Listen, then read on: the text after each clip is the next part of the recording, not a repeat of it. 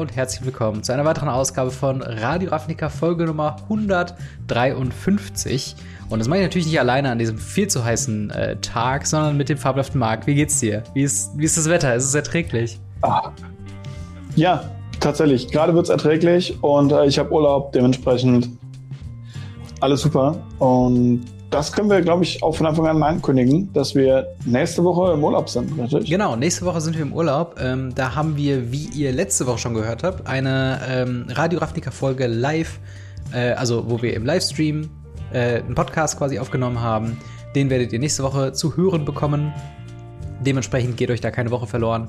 Ähm, aber ja, nächste Woche keine so eine Folge, aber vielleicht werden wir das auch heute bei der Themenbesprechung so ein bisschen merken. So langsam ist ja auch ein bisschen Sommerloch-Stimmung bei Magic the Gathering, denn wir reden ähm, über äh, ein paar ungewöhnliche News. Zum einen haben wir in den USA äh, die zwei großen Konkurrenten, oder zumindest zwei größte, größten Player, einmal den TCG-Player und Channel Fireball, äh, fusionieren mit verschiedenen Sparten. Und da werden wir ein bisschen drüber reden, was so ein Äquivalent in Deutschland dazu wäre und wie sich das so also verhalten würde.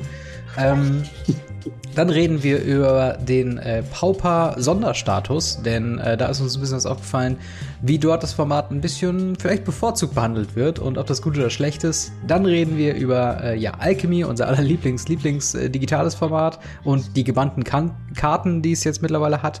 Und zu guter Letzt haben wir die Secret Lair Fortnite angekündigt bekommen, wo wir äh, ja über die Karten sprechen werden, die uns dann in dieser Secret Lair Drop äh, erwarten. Ähm, bevor wir jedoch äh, in die Themen äh, reingehen, könnt ihr das Ganze hier abonnieren, folgen auf Spotify, YouTube, wo auch immer ihr das hier gerade hört oder schaut. Gebt uns gerne eine positive Bewertung, schreibt uns gerne Kommentare zu diesen ganzen Thematiken, entweder im Kommentarbereich äh, oder halt auch gerne ins Discord.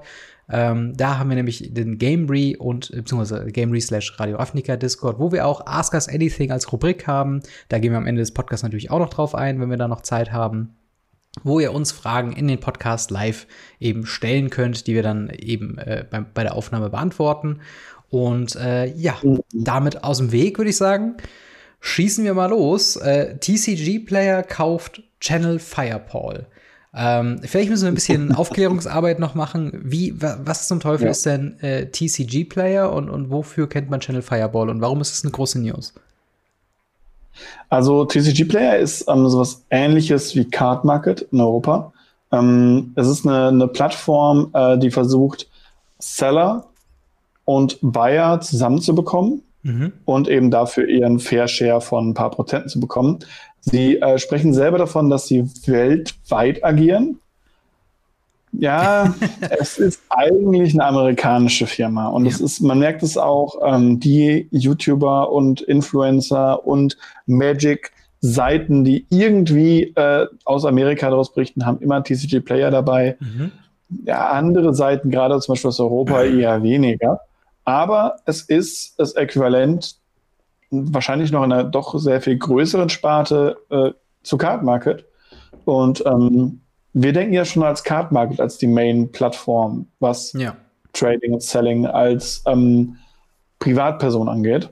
Und hier ist es nochmal, das ist nochmal eine Nummer größer. Schon, schon nicht zu verachten. Genau. Und vor allen Dingen halt, äh, was man auch nicht ähm, da ja, verneinen darf, ist tatsächlich auch die Anbindung für amerikanische Local Game Stores. Die, mhm. glaube ich, wirklich hauptsächlich also entweder äh, auf der einen Seite mit Channel Fireball, offizielle Channel Fireball Stores sind, die dann dort eben ähm, mit der mit der Infrastruktur interagieren oder eben TCG-Player nutzen, um ihre äh, Singles zu verkaufen oder sich daran so einen Online-Shop äh, irgendwie aufzubauen. Das kennen wir ja bei Card Market tatsächlich auch ähnlich so, dass äh, größere Shops da auch eben äh, Einzelkarten noch drüber verkaufen oder auch teilweise Seal-Produkte und sowas alles.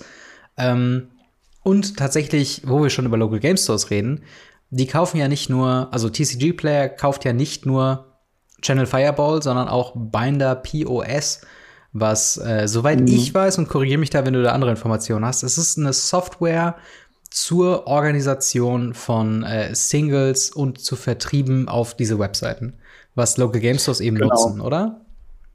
Genau, was Local Game Stores nutzen, das ist eine API, mhm. nennt sich das. Äh, es gibt auch API-Anbindungen an andere Plattformen, wie zum Beispiel an Card Market. Mhm. Die ist aber kacke im Vergleich zu dem, was das halt ist. Das Ding ist halt wirklich gut.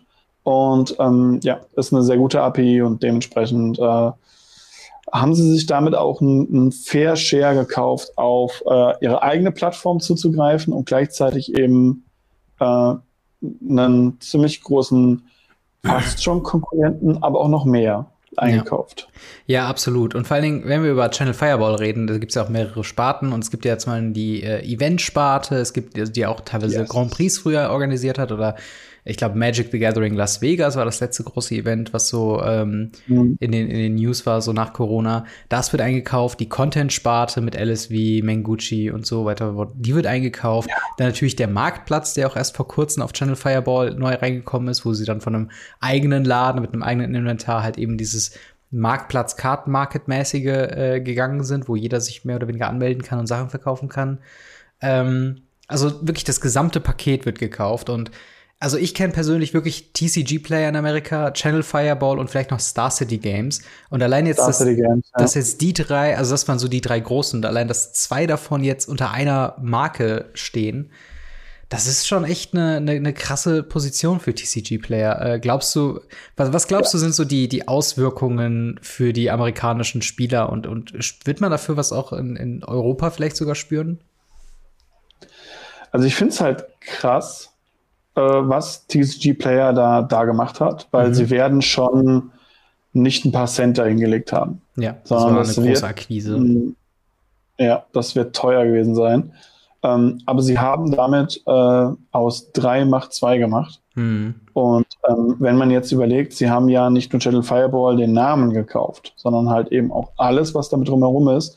Und ähm, haben auch den, den äh, Content Creatern, die ja wirklich das sind weltweit bekannte Pro-Spieler, die wirklich Content noch und nöcher auf diesem YouTube-Kanal raushauen. Es gibt ja auch diese, diese Artikel davon, mhm. von, von uh, Channel Fireball und so weiter. Und ähm, ganze Guidings und sowas nicht alles. Das ist so krass, was da dahinter steckt. Ich finde es interessant. Also Channel Fireball Events ist ja nicht mehr aktiv, das haben sie aufgelöst. Ja. Vielleicht könnte man mit TCG Player das wieder beleben. Ja. Tatsächlich, weil die Magic Fests in Amerika oder die Command-Fest und ähnliches, müssen ja auch irgendwie gelaufen werden. Und das wäre mal interessant. Aber auf jeden Fall ist das schon, das ist auf jeden Fall was, wo ich sage, die Auswirkungen davon werden wir vielleicht in Europa weniger spüren. Mhm. Aber in Amerika ist es auf jeden Fall so, dass, dass wenn, wenn zwei Big Player fusionieren, also ich, ich mag mir das gar nicht vorstellen, wie das, was, was, was in Europa da passieren würde, wenn da ein paar Big Player sich mal zusammenschließen würden. Ja, das wäre halt irgendwie sowas, wie wenn Card Market jetzt rumgehen würde und keine Ahnung, JK, ein Trader, Games Island und so weiter kaufen würde und dann sagen würde, okay, nicht nur sind wir jetzt Marktplatz, sondern wir verkaufen auch den Shit selber und haben die große Infrastruktur gekauft, die Läden gekauft. Ja. Es gäbe dann irgendwie, was nicht, ein Card Market Laden da, wo früher irgendwie was anderes stand. Das ist schon echt, ähm, also es, ist so eine Mischung aus scary und cool, weil wie cool wäre die Idee von einem Card Market Laden mit den potenziellen, also ich denke da aus einer, aus einer Einkäuferperspektive. Wenn du halt, sagen wir mal, du hast halt die Infrastruktur und die Leute, die theoretisch so Deliveries von, von äh, großen Händlern irgendwie organisieren würden und du hättest theoretisch, könntest du dir quasi in jeden Local oder in deinen Local Game Store jede Karte liefern lassen und das nächste Mal, wenn du da sowieso bist, einfach aufheben sozusagen. Für einen Preis, den du online recherchiert hast, so wo du halt dann nicht einen Binder dort in die Hand nimmst und das irgendwie dann überrascht wirst von manchen Preisen oder von den Vorstellungen von Preisen oder so. Ähm, also da sehe ich schon potenziell eine positive Seite. Auf der anderen Seite ist natürlich Monopolstellung oder nahezu Monopolstellung mhm. immer etwas Gefährliches weil man dann auch eben äh, äh, merkt, dass man halt auch nicht mehr so eine große Konkurrenz hat. Ähm, ja, und so. vor allem, du musst ja überlegen, was passiert mit Local Game Stores, die ja selber Einzelkarten auch vertrieben haben bis dahin. Ja. Das würde ja komplett, komplett rausfallen. Und äh, das, das wäre schon krass. Also für den kleinen Local Game Store wäre das halt echt übel. Ja. Wenn da irgendwie auf einmal so ein, so ein, ein Terminal auftauchen würde, wo man Karten von Card Market bestellen kann und die sich darum kümmern, dass die am nächsten Tag da sind. Mhm. Das wäre hart. Und für die großen Player wäre das natürlich immens. Also deswegen, ja. also das ist schon, schon krass. Aber die Frage ist, glaubst du, sowas kann bei uns passieren? Sowas, sowas ist in der Realität bei uns irgendwie greifbar oder? Ähm, man hat hier nämlich auch nicht gerechnet in Amerika. Ich, ich, glaube tatsächlich nicht, weil ich glaube, die, ähm, die große Struktur in Amerika ist ja auch grundlegend sehr häufig sehr anders. Äh, mit dem Thema allein, dass es dort Ketten gibt, dass es halt mehrere Lä Läden gibt, die jetzt nicht individuell agieren oder sagen wir mal äh, maximal in irgendwie zwei Städten interagieren, sondern dass die halt wirklich sagen, hey, alle paar Bundesländer in Amerika haben wir da irgendwie einen nennenswerten großen Laden und der ist auch irgendwie VPN Premium Store oder hat ein großes Sortiment oder so. Und zu so einem Zustand sind wir ja noch nicht. Also es gäbe ja noch nicht die eine Akquise von dem einen Local Game Store, der gleichzeitig bedeutet, dass irgendwie 30 Prozent der Local Game Stores von Deutschland in einer Hand liegen. So deswegen ist, glaube ich, so diese, diese allein die Möglichkeit, ähm, quasi das Card Market, also bleiben wir jetzt einfach mal bei dem Beispiel, wir wollen nicht unterstellen, dass Card Market da irgendwie sowas in, in, in Angriff nehmen würden, äh, wollen ja. würde oder so. Aber theoretisch fiktiv durchgespielt, ähm, gäbe es ja, glaube ich, nicht so den einen Laden, wo man sagen könnte, okay, wir holen uns alle Läden dieser Marke und, und äh, so, so Franchisen haben wir ja gar nicht. Also die Local Game Stores, zumindest alle, die ich kenne bisher, die sind halt alle so ein Store oder, oder maximal wirklich zwei Stores, äh, aber jeder ist halt so ein bisschen aller, allerhöchstens so zwei bis drei, ähm, aber die meisten sind halt wirklich so eigene Läden und so eigene Hobby-Sachen, die auch meistens noch mehrere andere Themen irgendwie vereinen. Ähm, wo ja auch die Frage wäre, also würde Card Market einen durchschnittlichen Local Game Store mit Warhammer, mit vielleicht Board Games und so weiter, die, also die wollen ja wirklich nur den, den TCG-Kram, also und das ja, ist halt, ja. das, das ist wiederum eine andere Frage, die ich, die ich dir mal stellen würde. Ähm, glaubst du, dass Channel Fireball so in letzter Zeit einfach also es ist einfach nicht mehr so der Name, wie es halt äh, früher mit den Grand Prix waren, wo sie halt große Events gefeiert haben, wo sie halt so der Ansprechpartner waren von, weil, weil du eben meintest, Thema Content mit Artikel und so weiter.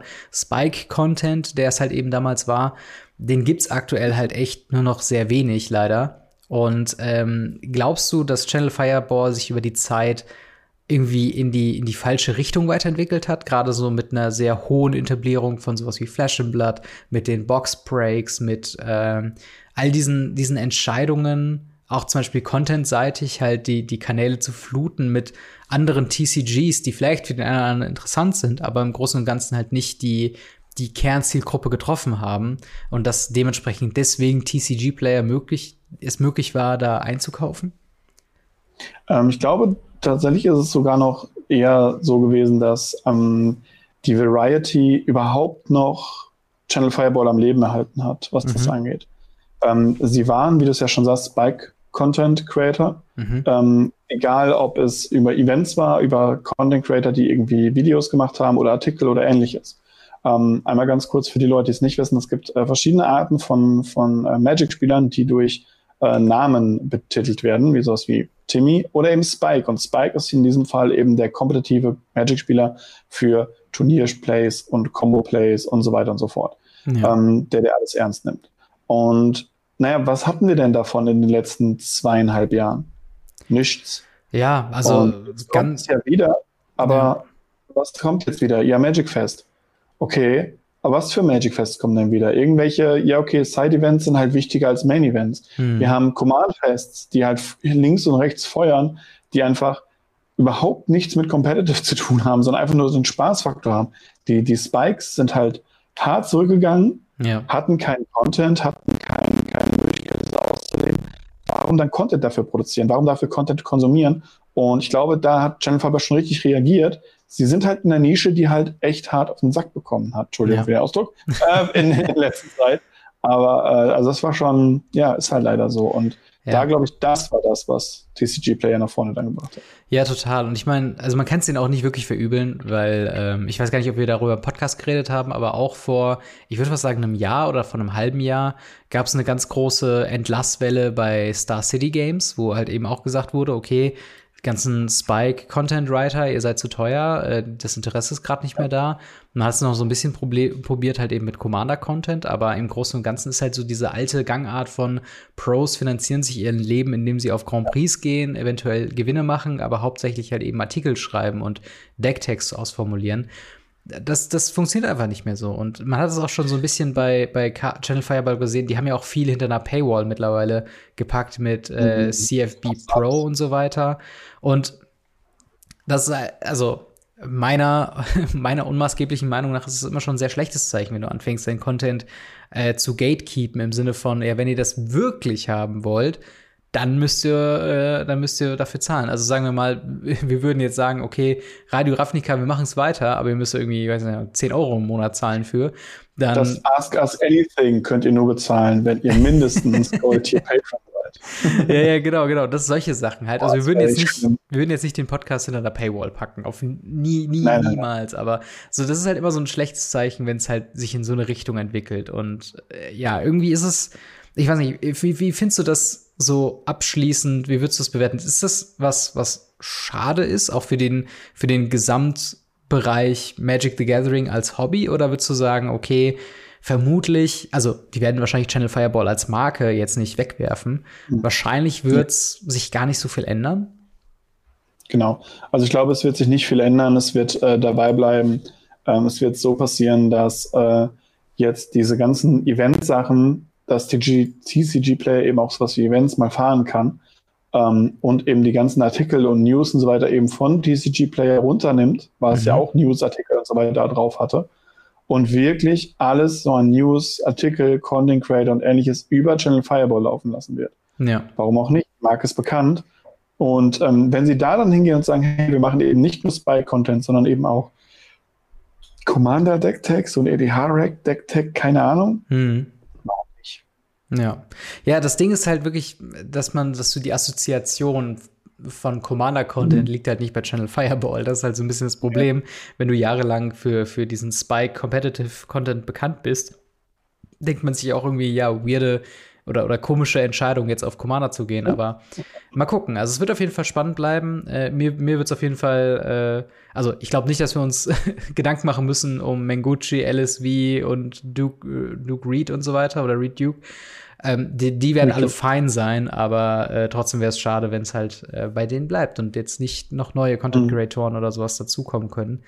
Aber ja, wie seht ihr das? Äh, seid, äh, habt ihr äh, so ein bisschen Sorgen um die Vielfalt der Magic the Gathering Content Szene oder äh, seid ihr vielleicht selbst mal betroffen gewesen von Einkäufen oder von äh, Sachen von Channel Fireball oder TCG Player?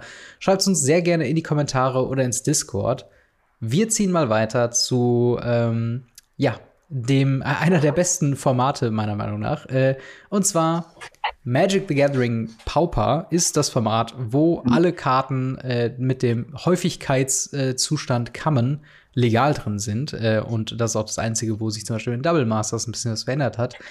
Da, das findet hauptsächlich auf Magic Online statt, dem anderen Magic the Gathering Klienten, der nicht Arena ist.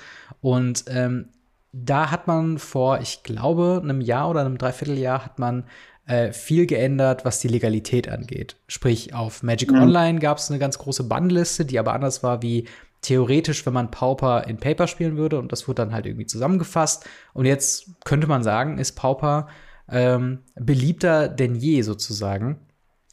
Jetzt haben wir allerdings äh, einen, einen neuesten Fall gehabt, wo uns ein bisschen aufgefallen ist, oh, vielleicht ist Pauper auch gerade einfach so ein bisschen das, äh, das spezielle Kind der Familie Magic the Gathering, was ein bisschen mehr Aufmerksamkeit mhm. bekommt. Was, was ist denn passiert? Was hat uns denn diesen Gedanken gegeben?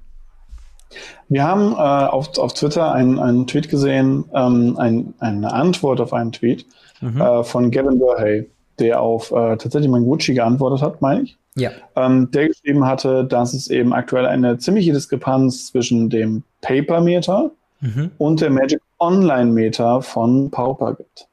Ähm, nicht zuletzt aufgrund von äh, der Schwierigkeit, an Baldur's Gate-Karten ranzukommen. Ja.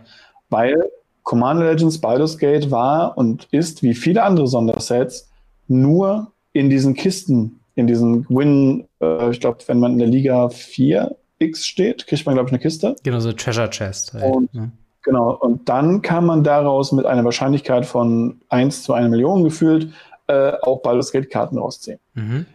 Und das hatten wir schon öfter, dieses Problem. Ragavan hatte dieses Problem ähm, und auch der Kanonier aus, mhm. äh, aus dem Kamigawa Commander Deck, ähm, der Kappa Kanonier. Das waren alles so Problemkinder, ähm, die halt wirklich auf einmal zu sehr, sehr teuren Preisen geführt haben auf Magic Online. Jetzt ist es aber so, dass wenn man das bei Modern oder bei Legacy oder so macht, die Leute halt nicht so das Problem haben, mhm. damit auch mal ein bisschen Geld in die Hand zu nehmen. Bei Pauper ist es halt sehr krass aufgefallen. Dementsprechend kam dieser Post. Ja. Und die Antwort von Verhey kam halt direkt und keinen Tag später kamen Änderungen. Ja. Ja, das, das ist schon krass. Also, also wie du schon sagst, ich glaube, gerade die Formate, die halt eine, eine durchgehende Legalität haben, also wie Legacy, Vintage und halt eben auch Pauper, wo man sagt, grundsätzlich sind alle Karten erlaubt. Sternchen, entweder halt bei Pauper mit, äh, ähm, die halt eben in Common sind oder die in Legacy halt eben nicht gebannt sind und so weiter und so fort. Ähm, mhm. Und, und gerade diese Special Commander-Produkte, da macht man sich meistens nicht die Mühe, alle Precon-Karten äh, irgendwie in den Klienten sinnvoll einzufügen. Und weil sie halt natürlich nicht im Draft-Set sind, ähm, können die halt auch nicht erdraftet werden. Und man hat sich, äh, wie ich finde, sehr komischerweise dagegen entschieden, Commander Legends Baldur's, Battle for Baldur's Gate auf den Klienten zu packen als Format. Und ähm, absolut äh, richtig ist da, dass halt das so, ein, so weirde, komische Sachen gemacht hat. Weil zum Beispiel die Gates, die äh, neuen Gates aus Baldur's Gate, die sind halt großartig. Die sind quasi wie die Thriving Lands aus Jumpstart, sprich, sie haben per se eine eigene Farbe. Äh, zum Beispiel das äh, Cliff Gate ist per se, äh, kommt es getappt ins Spiel, ist ein Gate und tappt für rot, aber wenn du, äh, wenn es ins Spielfeld kommt, kann man eine andere Farbe choosen, die eben nicht rot ist. Und das macht halt, äh, das sorgt halt eben dafür, dass halt dadurch, dass es den Subtypen Gate hat, Du kannst halt mehrfarbig spielen, du kannst fünffarbig spielen und dann sogar noch profitieren von sowas von äh, wie Basilisk Gate, was eben sagt, für zwei Mana bekommt eine Kreatur äh, plus X plus X, wobei X die Anzahl der Gates ist und das kann ein Finisher sein. So. Und das ist also weit weg davon, glaube ich, das stärkste Deck in Pauper zu sein, aber trotzdem eins, was man eben nutzen kann, gerade in einem Format, wo es äh, gang und gäbe ist, dass all deine Dual Lands getappt reinkommen. Äh, da macht das schon mhm. echt einen Unterschied, gerade wenn da noch ein Zusatzeffekt drauf ist. Äh, aber darüber hinaus gibt es halt auch noch super viele Sachen wie, äh, was, was hatten wir hier? Moment, Moment, Moment, warte ich. äh, sowas wie Breathe Weapon, drei Mana äh, deals two damage to each non-Dragon Creature. So, das könnte schon im richtigen Pauper-Deck ist das halt schon irgendwie relevant, so, ne? Oder äh, Arms of Hadar, vier Mana Creature Target Player Controls gets minus two, minus two until end of turn. Je nachdem, gegen wen man das spielt, ist es schon echt eine legitime äh, Neben-, also Sideboard-Option. Und mhm. da hat man schon echt gemerkt, okay, die wenigen Pauper-Paper-Turniere, die es gab, die haben diese ganzen Elemente genutzt, aber in den großen Meta-Übersichten fielen die ganzen Karten weg. Ähm, glaubst du, äh, wie, wie hoch denkst du, ist diese, diese Außenwirkung von, oder, oder anders gesagt, wir haben ja auch bei Pauper, haben ja auch schon drüber gesprochen, das Pauper-Format-Panel. Also ich glaube fünf oder sechs äh, mhm. Pauper-Spezialisten, die mehr oder weniger die Bannliste im Blick haben und eigenständig Sachen äh, halt entscheiden können. Das nimmt ein bisschen Arbeitskraft von Wizards of the Coast weg, weil die sagen, okay, die Entscheidung liegt bei denen, so ein bisschen wie der äh, Commander-Rat oder, oder Rules Committee. Ja. Ähm, Glaubst du, glaubst du, dass jetzt diese Entscheidung, ähm, ach so, wir haben noch gar nicht erzählt, was jetzt überhaupt passiert ist. Also diese Karten, ja. alle Karten, alle Commons werden jedem aktiven Spieler auf Magic äh, Online zweimal einfach in die Collection gepackt, weil es sind halt Commons, da ist halt nicht so viel, ähm, also die kannst du auch mal eben rausgeben sozusagen. Und das heißt, jede Common, die hier aufgeführt wurde in dem Artikel, das wir uns, das wir euch unten verlinkt haben, all diese Commons werdet ihr bei, mit eurem Magic Online Account zweimal in eurem Account haben und so sind einfach auf einem Schlag so viel mehr davon da. Äh, und das wird wahrscheinlich dafür sorgen, dass die Karten wahrscheinlich immer noch gern gesehen werden, aber halt äh, auf jeden Fall in hoher Frequenz da sind. Wie, hm. wie, wie viel glaubst du, waren die da schon vorher dran, daran zu arbeiten und es war jetzt mehr Zufall, dass diese Frage kam oder glaubst du, es war wirklich so ein Notfallanruf, wir müssen diese Karten jetzt reinhauen? Also tatsächlich glaube ich tatsächlich, dass dieser, dieser, dieser Notfallanruf, dass, also wenn ich das jemandem zutraue, ja. dann Gavin Verhey. Ähm, mhm. Weil er, er, er ist, er sagt ja immer wieder, er ist für Commander und für Pauper schlägt sein Herz. Mhm. Und er ist ja auch sehr ähm, naja, etabliert in, in der Pauper-Szene. Ja. Und auch dieses Ganze mit dem Formatpanel und so weiter ist ja auch so ein bisschen auf seine Mist gewachsen. Und er hat da schon sein, sein Special Little Snowflake äh, mit Pauper gefunden, ähm, ja. was er schon ganz gut äh, auch nach vorne pusht. Ich glaube nicht, dass die da auch nur ansatzweise drüber nachgedacht haben oder die es gejuckt hat. Ähm, glaube ich nicht. Ja, also für mich ist es, glaube ich, so halb halb. Also ich kann mir schon vorstellen, dass diese Integrierung halt jetzt ähm, sehr spontan vielleicht entschieden worden ist, wobei Produkt-Availability immer ein Problem ist, also gerade wenn sie nicht vorhanden ist. Also wenn du schon sagst, dieser, dieser äh, Kappa, Kappa Turtle aus den Precons, der muss halt irgendwie in einer höheren Frequenz ins System rein, weil dann reden wir halt nicht von irgendwie äh, Rarität äh, durch halt, weil die Karte halt eine Mythic ist oder so, sondern einfach nur, weil sie de facto nicht gedruckt wurde. Ist halt wie, wenn genau. sie sich entscheiden, ein ganzes Set oder so äh, mal nicht in Deutschland zu bringen, dann wäre natürlich ganz klar, dass diese, Fra dass diese Karten sehr hoch gefragt werden in Deutschland. Und ähm, allein dadurch äh, ist halt, also ich, ich finde das ein guter Move und halt auch im Sinne von, ähm, also auch wenn das sehr spontan jetzt äh, sozusagen äh, mit reinkam, finde ich aber auch, kann ich mir gut vorstellen, dass Ursus of the Coast auch sagt so, ja, was soll's? Also gib die Karten einfach raus, so. was soll da irgendwie, ähm, was soll da irgendwie äh, dran, dran geändert werden? Also es äh, macht nicht den großen Hering. Sie geben jetzt nicht Dual Lands und, und Ragavans und Ursus Sagas raus, äh, die halt. Ja, aber macht's denn einen Unterschied? Macht's denn einen Unterschied? Es ist, es ist derselbe Quellcode. Ja, natürlich ist es derselbe Quellcode, aber es ist die, also du hast ja auch eine Analogie zum, zum Paper. Und äh, in ja. Pauper hast du halt die Analogie, dass halt Pauper ist halt auch in Paper recht günstig. Äh, in Magic Online vielleicht noch einen Tacken günstiger, aber ähm, eben trotzdem, de facto sind die Karten halt einfach, also jede Karte in einem Pauper-Deck ist nicht unbedingt was wert.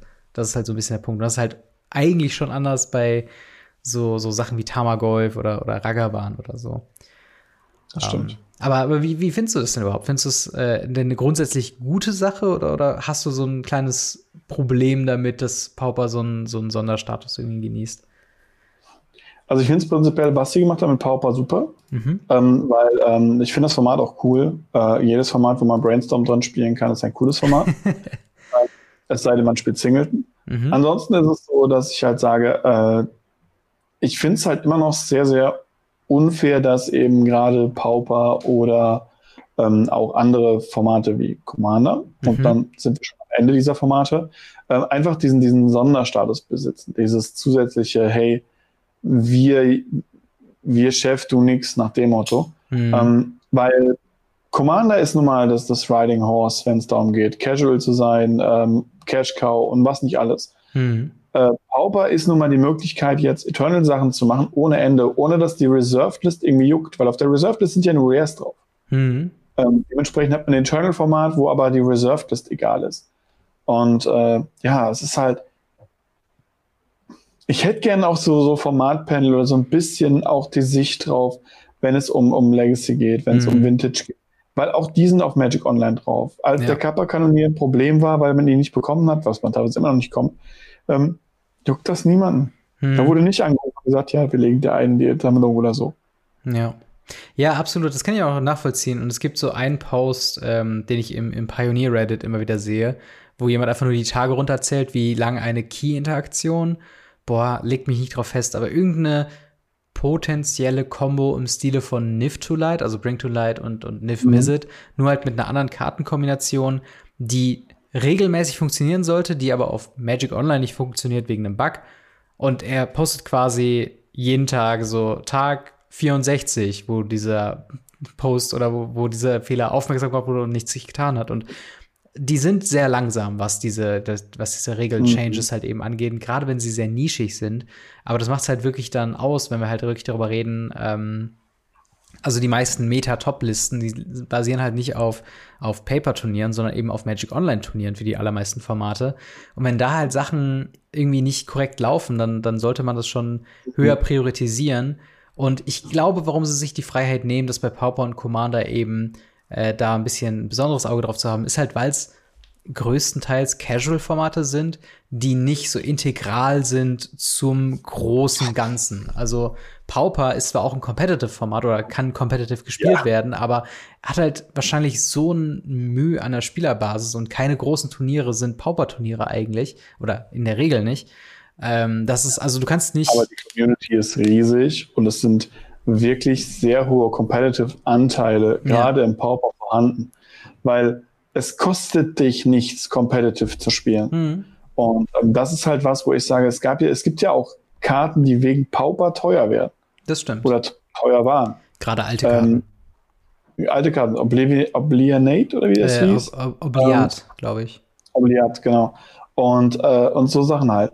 Die sind halt teuer und äh, Pauper lebt ja auch von diesen Magic Online Turnieren, die ja auch competitive allesamt sind. Mhm. Und Bannings und so weiter äh, passieren ja auch auf, der, auch auf den Turnieren. Also Pauper ist für mich fast schon das aktivste competitive Format auf Magic Online, wenn ich das richtig sehe. Ähm, einfach weil, wie gesagt, die Hürde dazu ja. ist halt nichts. Es ist halt, es ist halt, glaube ich, in der, in der internen Aufstellung von Wizards of the Coast, da hat natürlich einen sehr hohen Stellenwert, hat halt eben einfach äh, Standard Pioneer Modern einfach, äh, gerade mit den aktuellen Releases, ne, wenn wir sehen, also zu Pauper gibt's kein Sonderprodukt. Weißt du, was ich meine? Commander ist da natürlich mit dem Casual-Format so ein bisschen raus und dafür gibt's sehr viele Produkte, das stimmt. Aber du hast für Modern hast du die Modern Horizons und jetzt Herr der Ringe Sachen. Und du hast für Pioneer die Challenger-Decks, wo sie einen hohen Fokus drauf legen. Standard ist halt ein andauerndes Ding. Und das sind so die Premium-Sachen, wo sie sagen, okay, wenn es darum geht, Competitive Magic zu spielen, dann diese drei Dinger, das sind unsere Hauptdinger. Und Pauper ist halt so ein bisschen so ein Zufallskind, wo es auch mehr so ein, so ein Fan-Push war, das halt eben als Format zu haben. Ähm, und ich, ich verstehe, was aber, du meinst, und die, die Community ja. ist auch groß und ich mag auch die Community und ich gönne denen auch alles, aber ich glaube halt, bei Pauper, allein durch den Ansatz, dass sie da auch sagen, Rarität spielt keine Rolle, haben sie das so ein bisschen abgeschrieben als, äh, ist egal, komm, zur Not gibst du denen irgendwie alle Karten und gut ist so. Gerade auf, auf Magic ja. Online, aber sowas kannst du halt dann nicht machen mit den, mit den Premium-Formaten, weil sich dann halt, weil das hat dann wirklich Konsequenzen auf sekundärer Markt, Sammelbarkeit, auf, äh, ne, ich meine, ich glaube, wenn du jetzt jedem Magic Online-Spieler einfach so ein Playset von jeder Karte von Modern Horizons 1 und 2 in die Collection reinballern würdest, dann, dann würden sich halt etablierte Spieler irgendwo auch zu Recht irgendwie aufregen, weil sie halt sagen, hey, aber dafür habe ich ja schon vorher irgendwie äh, mir das aus der Treasure Chest gezogen oder halt eben Geld ausgegeben für. Und das hast Die du halt. Die Dinger waren ja nicht günstig. Ja. Das, ist, das darfst du halt vergessen. Sie waren vorhanden, aber sie waren halt echt unsagbar teuer. Und auf einmal ist es das nicht. Also das äh, sehe ich halt wenig. Wie gesagt, die Rarität, ja. sobald sie in den Treasure Chest sind, ist die Rarität halt fast schon egal. Mhm. Ähm, natürlich haben auch die eine Wahrscheinlichkeit, äh, eine, eine, Rare zu schieben oder eine, eine Kamen oder sonst was. Aber ähm, die Seltenheit ist trotzdem ähnlich hoch gewesen. Die Dinger waren sehr teuer und wurden auch verkauft. Mhm. Und da muss ich halt sagen, Schwierig, wie gesagt. Ja. Also ähm, ich wäre ich wär einfach dafür, wir kriegen 5 Euro Challenger, vollständige äh, Pauper-Decks und dann ist gut. Wir machen das als Paper und dann ja. haben wir so einen Mist nicht mehr. Ja, also ich, ich sehe definitiv deinen Punkt. Also das, das will ich auch auf jeden Fall sagen. Äh, ich versuche gerade so ein bisschen aus der, aus der Richtung Wizards of the Coast zu argumentieren. Aber natürlich ist es irgendwo, irgendwo ein bisschen Bullshit zu sehen, wie sie halt das eine Format, äh, was gefühlt gar nicht so große Anzahl an Spieler hat oder so große Beachtung findet, äh, halt so gut zusprechen. Auf der anderen Seite äh, Modern und, und äh, andere Spieler entweder komplett ausmelken oder halt für Wochen ignorieren. Ähm, und das, das ist auf jeden Fall ein, ein bitterer, bitterer Geschmack. Aber ich sehe auch vielleicht das ganze Ding auch mit der äh, Pauper Format Panel auch ein bisschen so, hoffentlich, hoffentlich kommt da halt wirklich mal was wie für Modern, für Legacy. Oder äh, ich würde es am, am ehesten sogar tatsächlich noch für Legacy und Vintage sehen, weil das halt hm. ähnlich, also die haben einen ähnlichen, wenig großen Fokus aus der Sicht von Wizards of the Coast, was Events irgendwie angeht. Und da ja. ist halt die Community am härtesten hinter, glaube ich, wie, wie die Decks halt funktionieren. Und da würde ich auf jeden Fall sagen, da noch so ein, so ein bisschen mehr Spielerintegration zu haben, das, das würde diesen Formaten echt, echt gut tun. Also das, äh, denke auch. Das auf jeden Fall. Aber ey, wie seht ihr das? Spielt ihr Pauper? Mögt ihr Pauper? Mögt ihr nicht Pauper? Mögt ihr die äh, ja, Spezialbehandlung, die Pauper bei Wizards of the Coast dank Gavin Worthy so ein bisschen genießt? Oder seid ihr auch ein bisschen genervt davon? Schreibt es auf jeden Fall in die Kommentare oder ins Discord. Das würde mich auf jeden Fall mal interessieren. Ähm, wir kommen jetzt zu Magic the Gathering äh, Arena. Und zwar dessen äh, ja, Digital-Only-Format ist Alchemy. Wir haben schon häufig darüber geredet, dass äh, Alchemy sich ein bisschen schwer tut aktuell. Äh, hauptsächlich wegen dem Alchemy Horizons Baldur's Gate äh, Set, was äh, ich, ich weiß nicht, wie ist deine wie, wie ist deine Einschätzung von dem, von dem Set? Macht sich das irgendwie gut auf Arena oder, oder die allgemeine Resonanz ist eher negativ, wenn ich das richtig sehe, oder? Also äh, als Set ja. Äh, was ich anscheinend, also was ich gesehen habe, was ganz gut war, war tatsächlich das Draft-Erlebnis. Also das mhm. Limited soll tatsächlich spaßig gewesen sein. Mhm. Aber das, das hat nichts daran geändert, dass Alchemy halt immer noch so äh, einfach der, der Shadowborn ist. Einfach der, der unter, unter falschem Vollmond, äh, komisch aussehend, äh, sich immer weiter komischer werdend, äh, mhm. so, also ganz, ganz seltsam. Und ja. äh, vor allem, wenn sie jetzt halt noch solche Moves bringen wie, wie das. Ja, das, also. das ist auf jeden Fall was, was wir äh, hier besprechen, besprechen wollen. Denn ähm, mit Herauskommen von Alchemy haben wir zum einen eine sehr große Anzahl an neuen, äh, wie sagt man, also Rebalancing-Geschichten äh, bekommen. Also ein paar Karten, die wieder angepasst wurden für Power Level, ein paar wurden genervt, ein paar wurden gebufft. Gehen wir im Detail jetzt mal nicht so äh, konkret darauf ein, aber gerade in Alchemy, wo sie gesagt haben, hey, wir wollen keine Karte bannen in Alchemy, sondern hauptsächlich rebalancen, sodass das Format halt immer frisch und die Karte irgendwie seinen Platz hat. Aber jetzt haben wir natürlich ein Banning und das ist halt echt irgendwie komisch.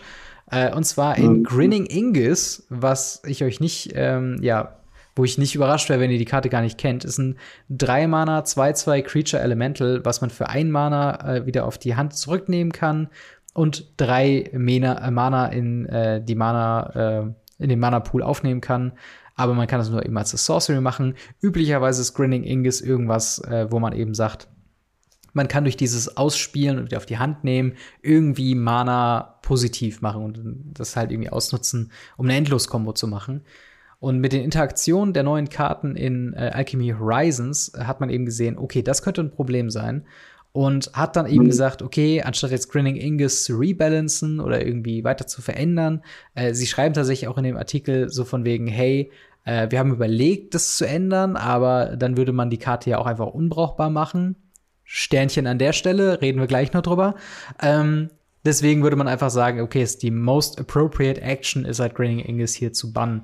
Ähm, was witzig ist, weil wenn man sich Karten anguckt, die sie aus irgendeinem Grund gerebalanced haben, wie äh, ich glaube, viele Leute äh, haben sauer aufgestoßen, dass ähm, hier Luminac Aspirant, dass der eben ja. genervt wurde, äh, wo man auch sagt, why? Und die Karte ist de facto unbrauchbar geworden oder hat nicht mehr die Rolle so effizient ausgefüllt, wozu sie geschaffen wurden.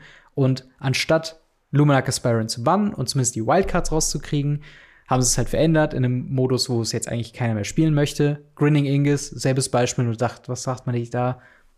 hm, gut, bannen wir, hier habt ihr vier Uncommon Wildcards und gut ist. Wie ist, wie ist deine Meinung zu dem ganzen Thema? Ja, ich finde es halt super lächerlich. Also ich gehe doch nicht hin und sage, ey, wir haben hier ein Format, wo, wo das Kern, der Kern des Formats ist, wir müssen nicht bannen, sondern wir rebalancen. Hm. Und sagt dann, ja, nee, das mit dem Rebalancen, keine Ahnung, ich muss auf den Geburtstag meiner Tochter, ich habe keine Zeit dafür, ich mache das nicht, drück mal den Bandknopf. keine Ahnung, also ähm, ich finde das richtig daneben, was sie da abziehen. Natürlich können die Karte unspielbar sein. Mhm. Dann setzt halt hin und sagt, okay, für ein rotes kriegt man nur ein farbloses und ein rotes, wenn man den Sieg auf die Hand nimmt. Ja? Und schaut, ob es dann, ob's, dann immer noch möglich ist, äh, so einfach eine, eine Combo durchzuziehen. Ja. Und wenn ja, dann rebalanced man den halt nochmal und macht aus einem farblosen ein rotes oder sowas. Oder macht den Mana teurer. Oder, oder, oder. Mhm. Aber man geht doch da nicht hin und sagt in einem Format, wo es ums Balancing geht. Und Band. Ja. Ja, und ich, ich da muss ich leider sagen, da bin ich ein bisschen jetzt ähm, äh, schlecht informiert, aber seht's mir nach, es ist immer noch Alchemy. Aber äh, vor allen Dingen, ich habe gehört, dass halt ähm, nach diesem Rebalancing und nach dem Release von, von Baldur's Gate äh, wurde ein, ein relativ großes Alchemy-Turnier geworfen und genau diese Interaktion, dass jemand endlos viel Mana macht mit ähm, verschiedenen Bounce-Effekten und halt diese, diese Combo, dieses Deck äh, was diese Combo eben nutzt, rein aus Alchemy-Karten, ohne Grinning Ingus, ähm, hat trotzdem 10-0 äh, halt Turnierergebnisse rausgehauen. Also dieser Bann von dieser Karte in einem Format, wo man gesagt hat, wir bannen nichts, sondern wir rebalancen nur, hat nicht mal dafür geführt, dazu geführt, dass die äh, Alchemy-Karten okay sind. Sie sind nach wie vor broken, sie sind nach wie vor pushed für Metagame. Wenn, also hier ähm, äh, äh, Convert Go Blue, der, der hauptsächlich Arena ähm, Let's Player auf, auf YouTube, hat dazu ein sehr gutes Video gemacht in Bezug auf äh, Baldur's Gate, äh, wo mehrere weitere Probleme drin sind, wie äh, wieso haben verschiedene Versionen einer Karte dasselbe Artwork? Wir wissen, weil das Kosten bedeutet, Aber es ist halt ultra verwirrend. Ähm, dazu kommen halt noch so Sachen wie äh, der Tasha Planeswalker macht funktionell komplett andere Sachen in Arena und in Paper, ist aber auch nicht als mhm. Arena Rebalance dargegeben, sondern hat einfach einen echt ganz, ganz bisschen anderen Namen. Ähm, und ist halt einfach, also es ist halt total komisch, wenn du dann Baldur's Gate in Paper gespielt hast und weißt, Tascha, oh cool, da freue ich mich auf die Interaktion. Und dann macht die Minus zwei was komplett anderes, dann macht die Plusfähigkeit was komplett anderes. Und da denke ich mir so, wer hat hier gewonnen? Also, was, was ist jetzt gerade der Pluspunkt, diese Karten reinzunehmen? Und mhm. ich weiß nicht, ob, ob, ob du es auch hattest, aber ich fand es auch sehr weird. Ähm, wir, also ich glaube, alle Magic-Spieler haben tatsächlich eine Reminder-E-Mail bekommen über diese PR-Newsletter-Geschichte, dass man ja gerade auch Baldur's Gate äh, draften kann. Wo ich mir auch dachte, das gab's für kein Arena-Event jeweils so. Und das finde ich halt, ich, ich finde es krass, wie sehr sie versuchen, das zu pushen, wie sehr sie halt diese Aufmerksamkeit eigentlich haben wollen, wie sehr sie arbeiten, um Alchemy ein Ding werden zu lassen. Und wie es einfach scheint, dass weder die Community noch die Turnierspieler noch die Kartenauswahl und, und alle, also selbst Arena Defender, also CBD, äh, also äh, Convert Go Blue, CGB, ähm, hat äh, auch als Alchemy angekündigt worden äh, war, gesagt, das könnte die Zukunft von Magic sein. Also war sehr positiv dem Thema gegenüber. Ein paar Wochen später und das sieht schon wieder ganz anders aus. Ähm, ja, ja, es ist halt echt daneben und äh, vor allem sie haben die Lösung doch vor der Nase es ist doch nicht so, als ob die Leute nicht danach schreien, so, hey, mach doch einfach Pionier. Ja. Es, ist, es, ist, es wäre so ja. einfach. Ja, absolut, absolut. Äh, wobei da jetzt zumindest die Ankündigung kam, dass sie jetzt ein äh, Historic äh, Anthology raushauen mit 20 Karten, wo wohl viele Karten auch Pioneer relevant sein könnten, aber ehrlich gesagt habe ich da auch mehr so die Befürchtung, dass sie dann so zwei Karten von den 20 Karten werden dann richtig, richtig gut sein und richtig Pioneer-relevant sein. Der Rest werden irgendwelche Sachen sein, wo du sagst, okay, wollen wir auf dem Klienten haben, ist aber jetzt eigentlich auch nicht so. Also ich glaube nicht, dass sie straightforward äh, Pioneer einfach so schnell wie möglich auf den Klienten kriegen wollen, sondern einfach den Weg dahin gut monetarisieren wollen. Und ja, äh, ich, ich also meine persönliche Meinung ist halt so ein bisschen, dass Arena dadurch halt den Berg, Berg untergeht. Also ich habe heute auch noch auf Reddit gelesen, dass Day9 sehr großer, sehr influenzreicher Streamer und Let's Player von Magic Arena gesagt, dass er von, ich glaube, vier Videos die Woche auf zwei Videos äh, die Woche runtergeht von Arena, allein wegen einem Soundbug, was seit zweieinhalb Wochen alle Streamer und alle Let's Player nervt, der random die äh, Toneinstellungen ändert von Arena und das halt mhm. einfach unerträglich geworden, also nicht unerträglich, aber schon sehr störend ist, für Leute dazu zu gucken. Und dann sagt Day9 halt, äh, der auch häufig die ersten Preview-Karten für neue Sets teilweise bekommen hat, der auch Sachen schon moderiert hat für Wizards of the Coast, der sagt halt, ja, okay, ja. ich muss mit dem Content runtergehen, bis das gelöst ist. Und keine Ahnung, es ist ein ganz, ganz weirdes Unterfangen, was sie da mit Arena machen, was sie mit Alchemy machen. Und ich habe das Gefühl, sie verspielen sich auf allen Fronten. Ja, absolut. Aber ja gut, wenn, wenn es nur Arena wäre, wo sie sich auf allen Fronten verspielen. Sie verspielen meiner Meinung nach aktuell in so vielen Sachen überall. Das ja. ist ja Wahnsinn. Ich bin gespannt, ob du eine ähnliche Meinung zu dem nächsten Thema hast. Und zwar äh, mal wieder Zeit für eine neue Secret Lair. Äh, und zwar äh. diesmal die sehr, äh, war, war sie, war sie, ähm, wie soll man sagen, war sie, war sie gedrettet? Also haben die Leute Angst davor gehabt, was da kommt? Äh, ich weiß nicht, wie die, wie die Vorausrichtungen drauf waren. Aber wir haben auf jeden Fall die Fortnite Secret Lair jetzt bekommen. Ähm, mit, äh, es sind ein paar Karten, ne? Es sind 1, 2, 3, 4, 5, 6, 7 Karten Secret Lair für ja. 30 äh, Dollar bzw. 35 äh, Euro in der Non-Voll-Version und ich glaube nochmal 10 Euro plus für die Traditional-Voll-Version. Yes. Ähm, was haben wir denn da? Und, und äh, ja, wie, wie gefällt dir das so? Also wir haben Mountain, wir haben Island, wir haben Plain. Also die, ja. Ja, und wir haben Swarm. Das ist eine Seite, eine Sache. Das sind ähm, einmal die Basics mit anscheinend, äh, ich weiß nicht, wie weit du in Fortnite drin bist. Ähm, Null. Ich nicht. Ähm, zum Glück. Äh, meiner Meinung nach, aber äh, es gibt eine Menge Leute, die es spielen. Ja. Aber ja, anscheinend historische Orte oder coole Orte in Fortnite selber. Keine Ahnung. Sicher. Klar. Aber Clans können wir, können wir gleich nochmal drüber reden.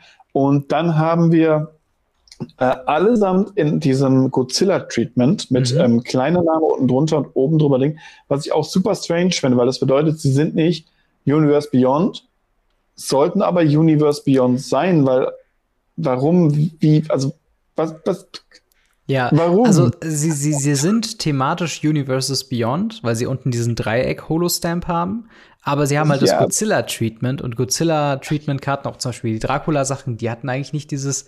Also ich glaube, es geht dann wirklich ja. um, um kommerzielle IPs und vielleicht auch primär ja, aber, da, aber da, da, das ist nicht konstant, das ist nicht das, wie sie es angekündigt haben. Das ist, das ist Müll. So, ja. ähm, wir haben Karten wie Smugglers Copter, der meiner, meines Erfahrung nach äh, überall gebannt ist aus dem Legacy und deshalb irrelevant ist und Commander. Ja. Wir haben Dance of the Many, einfach nur eine Karte, die sie wegen dem Namen reingenommen haben. Äh, Wrath of God, mhm. eine Karte, die es, ich glaube, 40 plus Free Prints gibt. Ethereum Sculptor, das ist eine Common aus Alera. Mhm. Oder Uncome aus Alera. Grim Tutor, den wir zuletzt gesehen haben in 2021 Hauptset. Ähm, Triumph of the Hordes, eine Karte, die jeder Commander-Spieler erstmal so ein bisschen Gänsehaut bekommt, weil Infect draufsteht. Und wir haben die Planner Bridge, die jetzt neulich erst gereprintet wurde in Double Masters 2. Ja. Aber doch Und eigentlich, also wenn ich mir die Karten so angucke, natürlich, wir haben wieder, also warum wir uns nicht unterhalten, ist es eine Secret Layer, das heißt, es hat einen Commander-Fokus. Äh, sehr, sehr Commander-fokussiert, aber hey, Grim Tutor, Planar Bridge, ähm, Triumph of the Hot, das ist doch, also auch Wrath of God, das ist ja immer noch, glaube ich, 5 Euro oder so. Das ist doch rein vom Value her, ist das doch okay, oder nicht? Also die Non-Foils kriegst du für, ich habe mir vorher ein Video reingezogen von äh, einem YouTuber-Kollegen von uns, mhm. äh, von, von MT mit Patrick. Und er hat 27, 37 rausgerechnet, wenn du die Dinge einfach in der normalen Version kaufst. Okay. Statt 35 Euro. Ähm, bei, der, bei der Vollversion ist es ein bisschen anders. Aber es sind halt, du musst halt jede einzelne Karte davon nutzen können mhm. und jede einzelne Karte davon irgendwie cool finden. Und es ist halt so ein Sammlerding, glaube ich. Also ja. gerade die Fortnite-Sachen. Fortnite ist, und das, das finde ich so strange. Fortnite ist ein, ein, Spiel für Kinder und Jugendliche, also Kinder, erwachsene Kinder, wie, wie man es auch mal nennen mag, ja. Mhm. Es ist kein für eben dieses normale Magic ähm, fokussierte ähm, Zielgruppe, die wir haben, ähm, was ja okay ist, dafür sind die Secret Layer da, gerade die Universe Beyond. Hm. Aber das dann für 35 bzw. 45 Euro zu knallen, muss ich halt sagen, so, welcher 18-jährige Jugendliche, der seit fünf Jahren Fortnite spielt, sagt, jo geil, ich gucke mir Magic an, da gibt's Magic Artworks. Oh, 35 Euro, easy, das zahle ich. Mhm. Wenn sie dafür halt auch gefühlt zehn Skins in Fortnite kaufen können. Das ist halt, glaube ich, also, der Punkt. Ich glaube halt, es ist, ich glaube, der Appeal bei dieser Secret Lair ist für Fortnite-Fans, die ich tatsächlich ein bisschen, also ich glaube schon, dass es mittlerweile eine Größe angenommen hat, wie, äh, keine Ahnung, also Minecraft ist so das, das das Große, was vor Fortnite für mich da war, wo auch immer gesagt wurde, es ist ein bisschen ein Kiddie-Spiel, aber wenn du es dir genau anguckst, eigentlich nicht. Äh, und ich glaube halt viele ähm, de facto tatsächlich jüngere Leute, aber schon eher so vielleicht so in die, in die Mitte 20er Richtung gehend. Äh, und ich glaube schon, dass die für, für, für ein haptisches Sammelgut, für deren vielleicht Favorite Video Game schon 35 Euro ausgeben können. Ähm, ob die dann auch wieder potenziell äh, quasi rausgehen und dann anfangen, sich Commander-Decks zu kaufen oder Magic zu spielen, das sei mal dahingestellt. Äh, ich finde tatsächlich aus, aus, diesem, aus diesem Anblick nach eigentlich auch schon irgendwie weird, dass es halt wieder so eine einseitige Promo ist. Im Sinne von, ähm, also hier macht wieder Magic the Gathering die Türen auf für Fortnite, aber es gibt jetzt wahrscheinlich keinen Jace Balerion oder Ursa in Fortnite als Charakter oder als Skin. Ähm, was naja, halt schon wieder so ein. Jinx für Arcana gekommen ist, kann das natürlich sein. Also so Chandra als Fortnite-Charakter, die einen Feuerbäller verschießt. Also ich, ich würde es feiern, aber ich glaube, dann hätten wir das quasi in der. Gelesen. Bitte?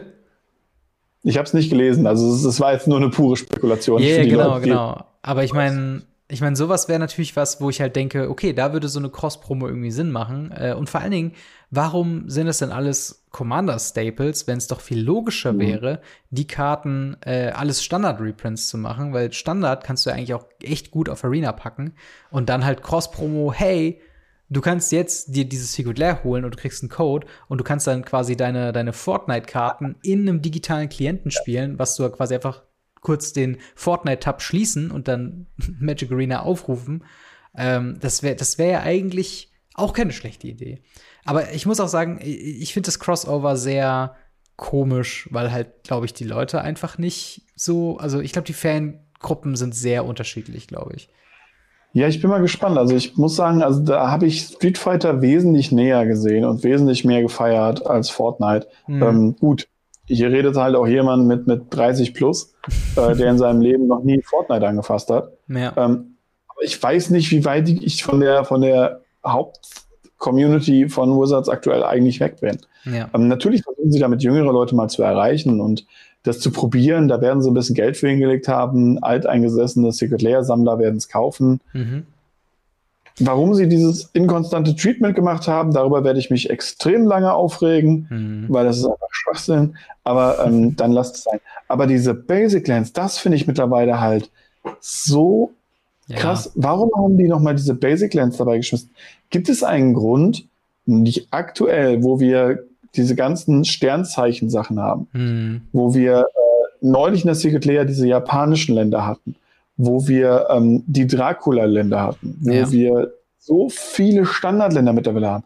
45 Euro für fünf Foil Basics. Ja, das Wer ist, gibt das, das ist krass. Noch aus? Das ist Schwachsinn. Vor allen Dingen, wenn du dir anguckst, wie viele Secret Lair Basic Land Drops einfach so viel schlechter aussehen wie die Yukioe Basic Lands aus Kamigawa. Ja. Persönliche Meinung natürlich. Ich meine, ihr könntet auch die total schön finden und so, aber also ich, also ich sehe auch mittlerweile immer weniger ein, ähm, halt wirklich für eine Basic Land Secret Lair Geld darzulegen. Und ich finde den Preis auch für fünf Karten und 35 Euro ist auch happig. Zugegebenermaßen ist es auch der Preis, den man üblicherweise für Secret Lairs äh, zahlt. Äh, und da finde ich den halt, ähm, finde ich den halt okay im Bereich äh, 35 Euro für sieben Karten. Also hatten wir schon echt schlechtere Deals, also wo wir teilweise für denselben ja, Preis vier Karten hatten oder so. Ähm, aber ja, also im Endeffekt, ne, auch bei der Fortnite Secret Lair kommt es darauf an, ob ihr die Karten haben wollt, ob ihr die braucht, ob ihr sie auch noch in sechs Monaten potenziell braucht. Ähm, und ob ihr natürlich das Artwork äh, feiert oder haben wollt oder vielleicht auch nur trollen wollt. Ich glaube, so ein äh, Shrinking Storm Wrath of God, der triggert die meisten Magic-Spieler noch ein bisschen mehr wie ein normaler Wrath of God. ähm, also lasst uns gerne in den Kommentaren, äh, wie, ob ihr euch die holen wollt, ob ihr daran Interesse habt, ob ihr vielleicht auch dann doch den Value in den Vollkarten seht und sagt, okay, ich mag kein Fortnite, aber die Foil Secret Lair, ich wollte die Karten für meinen Voll Cube haben oder so, da hole ich es mir trotzdem und irgendwie ist es ja auch funny. Ähm, Schreibt uns auf jeden Fall in die Kommentare. Äh, ich bin mal gespannt. Äh, ich weiß nicht, wie, wie ist, ist das was für dich? Wirst du dir die Secret Lair holen? Die einzige coole Karte, die ich daraus haben hätte wollen, wäre der Grim Tutor und der war neulich in der Mischief Secret Layer schon drin. Ja, okay. Dementsprechend. Äh, der da ist schon ja. bedient sozusagen. Außerdem glaube ich, werde ich geschlagen, wenn ich äh, Fortnite Sachen in diese Wohnung bringe. Dementsprechend nein. Ja, zu, zu Recht, würde ich da sagen. aber ja, nee, ich, ich werde es mir noch nicht holen. Aber nun gut, schauen wir mal. Äh, ich würde sagen, wir ziehen jetzt mal weiter zu deutlich angenehmeren Themen. Äh, und zwar yes. das Ask Us Anything. Marc, ich habe eine Frage, die ich äh, in Radio Ravnica beantwortet haben möchte. Wo kann ich die denn stellen? im Gamery slash Radio Ravnica Discord. Den Link dazu findet ihr unten. Mhm. Und in diesem Discord haben wir den Bereich Ask Us Anything. Das ist oben im Bereich äh, Gamery slash Radio Ravnica Allgemeines, ähm, wo es eben darum geht, dass da sind eben so allgemeine Themen drin, wie zum Beispiel was haben wir auch noch andere Sachen drin, wie zum Beispiel Themenvorschläge, Tribal Clash, Sachen, die wir noch machen müssen, mhm. ähm, wo wir das ja am Schirm haben, versprochen. Ja. Und ähm, wenn ihr Fragen habt, die ihr relativ zügig beantwortet haben wollt, wie zum Beispiel Regelfragen oder ähm, einfach eine große Bandbreite an Leuten erreichen wollt, geht in die Community-Bereich, ähm, Fragen an die Community, Smalltalk, Regelfragen und so weiter. Da könnt ihr das machen. Mhm. Aber wenn ihr Fragen habt, wie jetzt zum Beispiel, Robin, was hörst du für Musik? Oder Becky, was hörst du für ein Auto? Oder eben über auch Magic-bezogene Sachen, dann schreibt sie ins Ask Us Anything. Genau, und äh, da würde ich direkt mal auf eine Frage an, eingehen von äh, Trollfaust. Der fragt, da ich nach oberflächlicher Suche nichts gefunden habe, eine Frage an Robin. Ähm, was ist eigentlich aus Radio Ravenclaw geworden? Äh, da seit über einem halben Jahr keine neue Folge mehr kam äh, und man noch keine weiteren Informationen äh, dazu bekommen, wollte er mal nachfragen. Das ist auch fein. Ähm, Radio Ravenclaw Für alle Leute, die es nicht äh, wissen, ist mein Harry Potter Podcast, wo äh, ich mit Mandy zusammen ähm, wir uns Kapitel für Kapitel die Harry Potter Bücher angucken und derzeit ist äh, der Status von Radio Ravenclaw pausiert. Äh, das heißt, wir haben äh, zum Punkt, wo wir die letzte Folge aufgenommen haben, so ein bisschen gemerkt, dass bei uns so die Luft raus ist dass wir beide merken, äh, dass wir derzeit glücklicher damit sind, erstmal nichts zu produzieren, weil wir wollen nicht, dass der Podcast in so eine Richtung geht, wir machen Folgen nur noch um Folgen zu machen. Ähm, weil da soll halt, ne, wie bei Radio Afnica, da soll ich halt äh, im optimalen Fall jede Woche einfach richtig Bock drauf haben, äh, da eine Folge aufzunehmen. Und äh, das haben wir halt die, äh, in der letzten Folge so ein bisschen gemerkt, dass da ein bisschen die Luft raus ist. Es sind auch ein bisschen zeitlich Gründe. Ähm, aber der Podcast ist auf jeden Fall nicht abgesetzt. Es äh, kann der, äh, es kann definitiv noch weitergehen und es wird auch definitiv irgendwann noch mal weitergehen. Äh, die Sache ist mhm. halt nur nicht derzeit. Und irgendwann werden wir einfach wieder eine Folge droppen. Äh, wir werden wahrscheinlich gucken, ob wir die Frequenz so beibehalten wie vorher. Also es soll halt immer noch ein Hobbyprojekt sein, was halt eben einfach Spaß macht. Und wenn das so ein bisschen verloren geht, dann äh, ja, finde ich das schwierig, sowas dann einfach weiterzumachen aus Gewohnheit wegen. Ähm, und dementsprechend äh, da einmal kurz die Antwort darauf. Äh, die nächste Frage haben wir von äh, Sabo. Äh, dort wird gefragt, äh, okay, Fortsetzung meiner letzten Frage. Wenn Wizards äh, keine Karte machen darf, die besser sind als Karten der Reserved List, Denkt, Wizard, denkt ihr, Wizards rastet dann irgendwann mal richtig aus? Was hält ihr zum Beispiel von Shocklands, äh, Shockmoxe zu machen? Also die reinkommen, äh, entweder getappt oder halt mit zwei Damage. Shock, äh, Lions Eye Diamond, Shock Academy und so weiter und so fort. Ähm, wären das, äh, wären die schlechteren Versionen dann genauso gut wie die alten, würden die gespielt werden und so weiter und so fort. Ja, wie sähe das aus mit, mit, mit Schockmoxen und Co.? Wäre das was, was äh, interessant wäre oder möglich wäre? Ich finde es ganz lustig. Ähm, diese, diese, diese Aussage, dass keine besseren Karten gedruckt werden können, äh, die habe ich auch getroffen. Mhm. Und ich bin danach nochmal hingegangen und habe nochmal den Artikel durchgelesen. In diesem Artikel, äh, was die Reserve List ist, der von Wizards of the Coast da ist, steht es nicht mehr drin. Okay. Es steht aktuell nicht mehr drin, dass sie keine besseren Karten drucken können. Dementsprechend krass. könnten sie sogar Shock Duels, die dir zwei Leben geben, aktuell drucken. Ja. Ähm, ich weiß nicht, ob das ein Fehler ist. Ich weiß nicht, ob da irgendein Praktikant äh, irgendeinen Absatz gelöscht hat, was verheerend wäre. Ähm, aber aktuell ist es nicht auffindbar. Und ähm, da hatte mich äh, tatsächlich auch ein äh, Kollege drauf gebracht, dass mhm. ich da nochmal nachgucke.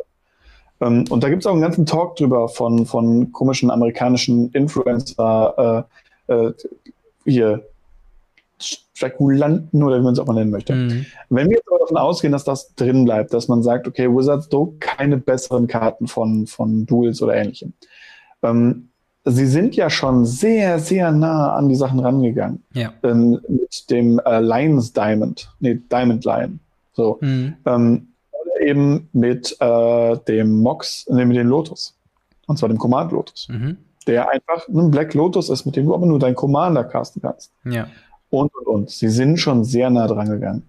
Und die Frage ist, wie nah können sie rangehen? Schockduels sind, ja, ich glaube, die waren gerade noch so an der Grenze. Jetzt Schockboxe zu machen, wo man einfach nur zwei Damage bekommt für null Mana und dann aber trotzdem was kriegt. Ich sehe nicht den Vorteil davon, warum man das jetzt zum Beispiel in Modern oder auch Commander sehe ich es auch nicht, was, äh, Leute regen sich jetzt schon darüber Soul auf und wollen Soul aus jedem Commander-Deck raus haben. Mhm. Ähm, und ich kenne ganze Communities, die ohne Soul mit Absicht spielen, weil sie sagen, ist Quatsch. Was, was soll denn das dann werden? Ja. Ähm, für ein paar wäre das natürlich interessant, aber halt, ich, ich, ich, ich sehe noch den Mehrwert tatsächlich aktuell noch nicht davon. Ja. Wie, wie du schon sagst, sowas gibt es ja auch auf regelmäßiger Art und Weise und gerade dieses Thema Moxe. Wir haben ja ganz viele Moxe, die legal sind. Eben sowas wie Chrome Mox oder sowas, ne? Also Sachen, die halt dann nur ein Mox sind, wenn du drei Artefakte hast oder so oder halt andere Voraussetzungen haben. Und ich glaube, wie du schon sagst, solche Designs wird es immer geben und wir haben auch gewiss noch nicht den letzten Mox gesehen. Aber ähm, die werden halt also ich glaube, es, es, wird mehr eine Downside geben, als du musst zwei Leben zahlen. Also das ist halt gerade in, in Commander und gerade in super effizienten Sachen, also wenn so äh, Sachen wie äh, wie heißt nochmal der, die eine Kreatur, die quasi größer wird? Hier Death Shadow. Wenn du, ne, dann, dann ist es ja sogar noch ein Upside, wenn du noch eine Gelegenheit hast, noch mehr Leben zu haben und hast noch ein Ramp oh, yes. drin. Also das ist halt, keine Ahnung, es muss schon, also es muss schon gut durchdacht werden, wenn noch mal so ein Design kommt und vielleicht sowas wie Jeweled Lotus, also den Commander Lotus, äh, äh, doch den Commander Lotus, den du meintest, da war es glaube ich sehr, sehr auf der Grenze mit Hang zum, da haben sie es schon fast übertrieben, weil die Downside noch nicht, äh, also die ist noch nicht groß genug, also sie, sie macht halt einfach ähm, immer noch zu viel fast schon. Und ja, ich, ich glaube halt nicht, dass wir, also die, die Richtung der Frage ist auch so ein bisschen, kommen dann Reprints von Karten, die dann ersetzt werden könnten in, in Legacy und, und Vintage? Und da haben wir auch wieder das Problem, wenn es neue Versionen von den originalen Moxen und Ancestral Recall und so weiter geben würde, dann wären die ja auch achtmal spielbar in Vintage und in, in den ja, ganzen ja, Formaten. Ja. Und da ist das Problem der Reserved List ja auch immer noch nicht von, von gelöst. Aber theoretisch können solche Designs auf jeden Fall immer wieder kommen. Aber ähm, mhm. es muss halt immer Sinn machen, finde ich. So, die nächste Frage haben wir vom äh, Frankenfuchs, beziehungsweise vom Jens. Der fragt, ähm, er hätte auch noch eine Frage zu MKM, also Card Market. Äh, was sind eure Geheimtipps Tipps für äh, Card Market? Kauft ihr schon mal im Ausland? Wie organisiert ihr eure Einkäufe? Vielen Dank für die Beantwortung. Ähm, ja, gibt's da geheime Fragen ähm, oder, oder, geheime Antworten, die du da irgendwie geben könntest für Card Market? Nutzt nicht den Einkaufshelfer. Egal, was ihr tut, nutzt nicht den Einkaufshelfer. Der ist so ein Quatsch. Ähm, tatsächlich ist es so, dass ähm, man immer wieder Sachen findet. Also ich habe viele Sachen einfach in, in Wishlisten mhm. oder ich weiß gar nicht, Wants-Listen heißen sie auf Cardmarkt, glaube ich. Und wenn ich irgendwas kaufe, dann klicke ich einfach mal so die gesamten Wants-Listen durch, die ich so habe. Mhm. Ähm, einfach mal zum Gucken, was man noch nebenbei mitnehmen kann. Ansonsten, ja, es gibt gerade in, in bestimmten äh, Sachen äh, kleinere Geheimtipps. Äh, weiß nicht, ob ich Namen droppen kann, aber wahrscheinlich schon. Es gibt äh, zum Beispiel Firmen äh, wie Free for One AT. Mhm. Ähm, die haben ähm, im Versand einen Deutschland-Deal. Mhm. Da zahlst du genau 1 Euro Versand. Und selbst innerhalb von Deutschland zahlst du 1,10 Euro. 10. Ja, ja, klar. Ja. Und ähm, die haben ganz, ganz oft relativ günstige Sachen drin. Und man hat eben diesen Deutschland-Deal als Versand, was viele Leute einfach nicht am Schirm haben. Mhm. Und äh, sowas kann man halt achten. Man kann sich bestimmte Händler immer wieder auf die Kurzwahltaste, sag ich mal, äh, speichern, wo man dann mal immer wieder drüber gucken kann, was haben die und so weiter und so fort. Ja. Und äh, ja, das sind so, so wie ich einkaufen gehe. Äh, nicht nachts im Bett um halb zwölf Uhr nachts noch irgendwelche Card Market Bestellungen abschicken. Da kauft man meistens Bullsh äh, Quatsch, meine ich. Ja, ja, absolut. Also gerade so Frustbestellungen nach einem nicht so erfolgreichen Friday Night Magic oder so, habe ich schon getätigt, habe ich meistens bereut. Also äh, ich, ich bin auch ein großer Fan von Want-Listen, einfach nur um Überblick zu gucken, dass wenn du dir was anderes einkaufst, du einfach schaust, wie da die Sache angeht. Eine andere Sache ist auch äh, Want-Listen, also so, so, so nutze ich das, für ähm, Karten, die man vielleicht schon hat, um zu gucken, für was die gerade so gehen. Einfach mal schnell irgendwie drüber zu schauen, was werden die gerade verkauft. Ich habe zum Beispiel eine Want-Liste, wo jemals äh, jedes Shockland einmal drin ist.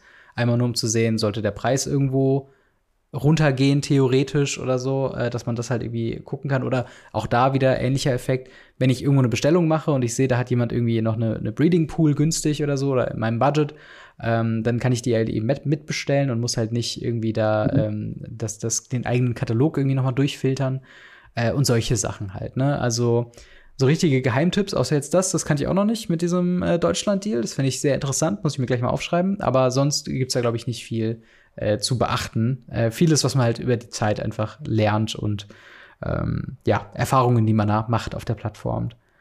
Ähm, eine letzte Frage von Isador äh, 1979, der fragt Blackie, äh, hat das mal indirekt angesprochen, die Vereinigung von Legacy und Modern. Ich glaube, es würde daran scheitern, dass Modern-Spiele die Duels brauchen. Äh, was ist da eure Meinung? Äh, magst du kurz den, den Kontext erläutern, wo du das, äh, wo du das mal so indirekt angesprochen hattest?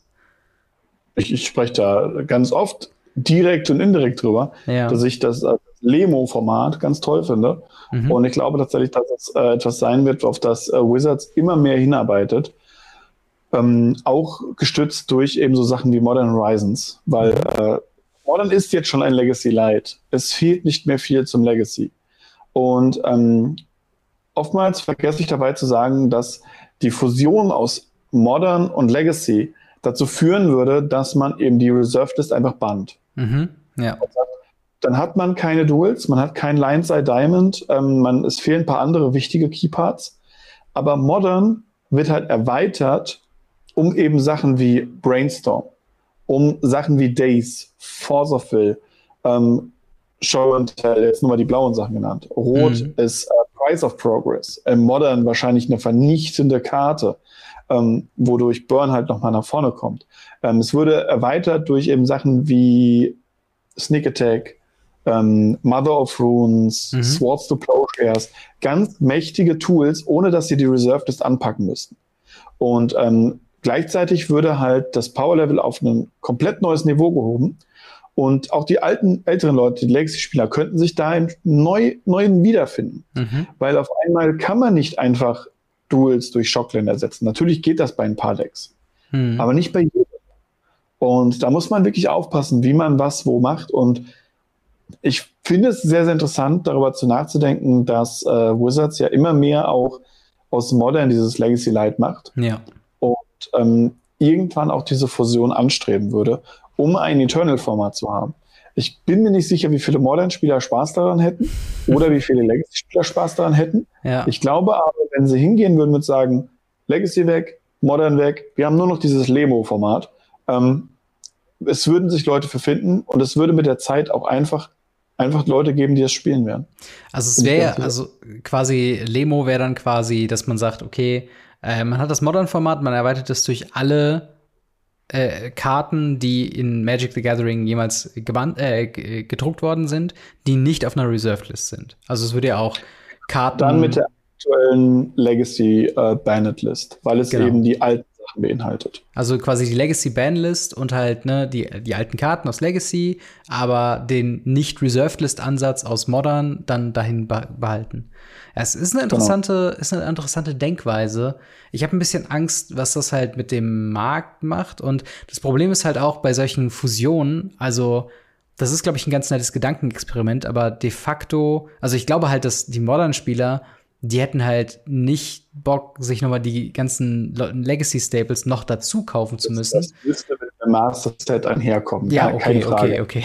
Das ist, das ist schon mal gut. Aber auf der anderen Seite weiß ich auch nicht, ob die Legacy-Spieler so Bock hätten, halt ihre Duels und Reserved List-Karten irgendwie dann wieder zu verkaufen. Und vielleicht, wenn dann die Nachfrage dazu halt eben äh, sinkt, wäre das ja auch dann wieder ein Drop in Sammelbarkeit, also halt in, in den Warenwert. Und ich weiß nicht, ob da Leute gerade Legacy-Spieler oder, oder auch Vintage, äh, wobei Vintage wäre davon nicht betroffen, aber dass das die vielleicht mhm. eher stört, als dass man das als Einladung sieht. Weißt du, was ich meine? Ja, ähm, ist auch oftmals so aufgenommen worden. Ich muss halt sagen, ich finde das Gedankenexperiment dahingehend interessant, dass es eben was Neues aufmacht mhm. und eben ähm, auch mehr Spieler wieder reinholt und endlich halt diese Differenz zwischen Legacy und Modern halt beiseite legt. Ja. Ähm, mit eh schon einem, einem, einem Modern Light und die, die leiden ja schon genug darunter, dass sie jetzt einen Legacy Light haben, dann kann man eben auch von der Legacy-Seite mal ein mhm. Stück weit in Richtung der modernen Leute gehen, um dieses Format zu erschaffen. Ja. Und ähm, natürlich würden die Leute drüber weinen, so, hey, ich habe meine Duels gekauft, jetzt kann ich meine Duels nicht mehr spielen. Ähm, aber ich glaube tatsächlich, also aus Wort, aus dem Mund von jemandem, der sehr, sehr viele Duels hat, ähm, lieber habe ich eine Menge Leute, mit denen ich was spielen kann mhm. und ein cooles Format spielen, wo ich immer noch, äh, keine Ahnung, Show and Tell, Entomb, Reanimate und so krasse Sachen spielen kann, als dass ich irgendwann auf meinen Duels liege und mit niemandem mehr spiele. Ja. Also das ist halt true, eine Sache, die ganz viele Leute vergessen. Ja, also ich, ich finde es auf jeden Fall eine interessante, interessante Idee. Ich bin gespannt, ob sowas in der Art mal kommt. Und ich, wenn, ich glaube, das Ding ist, ich glaube, wenn sowas kommt, dann müsste der Push aus der, aus der Spielerschaft kommen. Ich glaube, Mhm. Wizards of the Coast ist gerade sehr glücklich, wie sie Modern monetarisieren können und Legacy de facto ignorieren können. Ähm, und ich glaube, die, also ich glaube, sie setzen sich mehr in die Nesseln, wenn sie es offiziell ankündigen und auch gerade diese offizielle Ankündigung von den Legacy und Modern werden abgeschafft. Dafür haben wir jetzt ja. dieses neue Format. Ich glaube, das wäre ein sehr harscher äh, Ton in den Kommentarbereichen unter diesem Artikel. Also ähm, ich, ich mag aber, ich mag aber die, das Gedankenexperiment. Und ich, ich finde das mal geil, keine Ahnung, einfach mal ein paar Decks zusammenzuschustern mit diesem Regelwerk und einfach mal zu gucken, wie sähe ein Lemo Death in Texas oder ein Lemo äh, Delver oder, oder Prowess Deck, äh, Deck, eben aus, weil die, die Archetypen sind ja in beiden Formaten da, nur könnte man sie halt optimieren, beziehungsweise halt äh, etwas, wie soll ich sagen, äh, etwas, etwas humaner finanziell darstellen, äh, indem man halt eben den, den Pool öffnet, so ein bisschen. Aber ja, es ist, es ist interessant. Ähm, und da auch die Frage eigentlich direkt mal an euch, was, wie seht ihr das? Also, ihr Legacy-Spieler, hättet ihr Bock, mal äh, so ein Lemo-Format auszuprobieren? Wäre das was potenziell Interessantes für euch? Und genauso wie Modern äh, Spieler, hättet ihr da Bock, euch da noch weiter in die Geschichte irgendwie reinzubegeben? Das würde mich wirklich mal interessieren, weil es echt ein sehr ungewöhnlicher Ansatz ist. Also äh, sehr, sehr coole Idee da an der Stelle. Äh, aber das bringt uns auch direkt schon ans Ende von Radio Ravnica Folge 153. Wenn euch das Ganze hier gefallen hat, dann lasst dem Ganzen noch ein Like, eine positive Bewertung, ein Abo da. Äh, kommt vorbei bei im Discord, auf Twitter, Instagram, überall, wo wir vertreten sind, alles verlinkt in der Videobeschreibung. Und nochmal speziellen Dank an unsere Patreon Gold-Unterstützer, namentlich der General Götterspeise, äh, Buster Madison, EasyReader24, Jan, Jan, Erik und Farir. Vielen, vielen Dank für euren monatlichen Support. Vielen Dank an alle Patreons äh, und auch alle, die Radio Ravnica seit äh, ja, mehreren Jahren mittlerweile schon äh, ja. da supporten und äh, da äh, unterstützen, wo sie da nur können. Und natürlich auch vielen, vielen Dank an dich für eine weitere Woche Radio Ravnica. Immer wieder gerne. Und wir hören bzw. sehen uns nächste Woche wieder mit einer kleinen, äh, ja, voraufgezeichneten Urlaubsausgabe von Radio Ravnica. Ich hoffe, ihr habt da Spaß dran und äh, ja, danach die Woche sind wir wieder ganz regulär da. In dem Sinne, vielen Dank fürs Zuhören, vielen Dank fürs Zuschauen. Bis dahin, haut rein, ciao. Ciao, ciao.